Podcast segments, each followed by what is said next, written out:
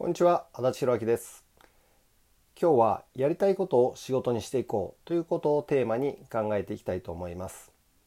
もしあなたが今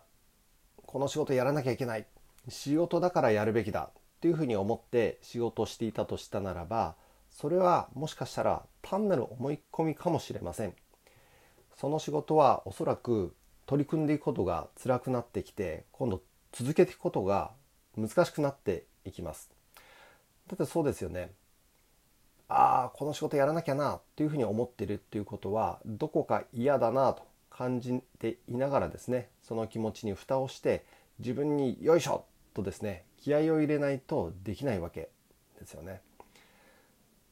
仮にあなたがその仕事をやらなくなったとしても誰か代わりの人ができるかもしれません。その自分がやらなきゃというふうに思ってる仕事をやりたいと思っていないのであれば是非その思い込みをですね手放していってみてはどうでしょうか。そしてその仕事自体をですね手放していってみてはどうでしょうか。周りを見渡すとその仕事を好きでやりたいっていうふうに思う人がいたりしませんか。またそういう人にですね依頼した方がお互いウィンウィンになれるわけなんです。該当しそうな人がいなければ外注するというのも選択肢の一つですよね。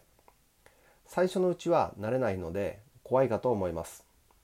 えー、そんな仕事を渡したりしたらですね売り上げ落ちてしまうしまた相手とかね周囲の方に迷惑がかかってしまうというふうに思うんではないでしょうか。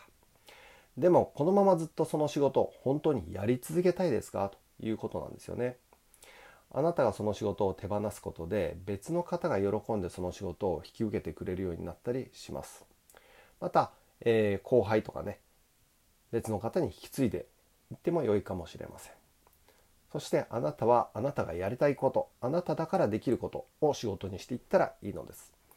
実際に、えー、僕自身もそうですしこれまでのクライアントさんもそうやってやりたい仕事っていうものを手にしてきました。自分が本当に欲しいものを手に入れるには今握っているものを手放すこと。やりたいことを仕事にしていきましょう。そうすることで働いている時間が遊びのごとく楽しくなってきます。喜びに心を震わせながらですね自分の道を生きていってほしいなというふうに思います。あなただからこそできる仕事をしてもいいと。そしてそんな自分を生きてもいいというふうに自分で自分のことを許すこと。また自分に許可を出すことから始めていってはいかがでしょうか。今日はやりたいことを仕事にしていくということをテーマに考えてきました。それではまた。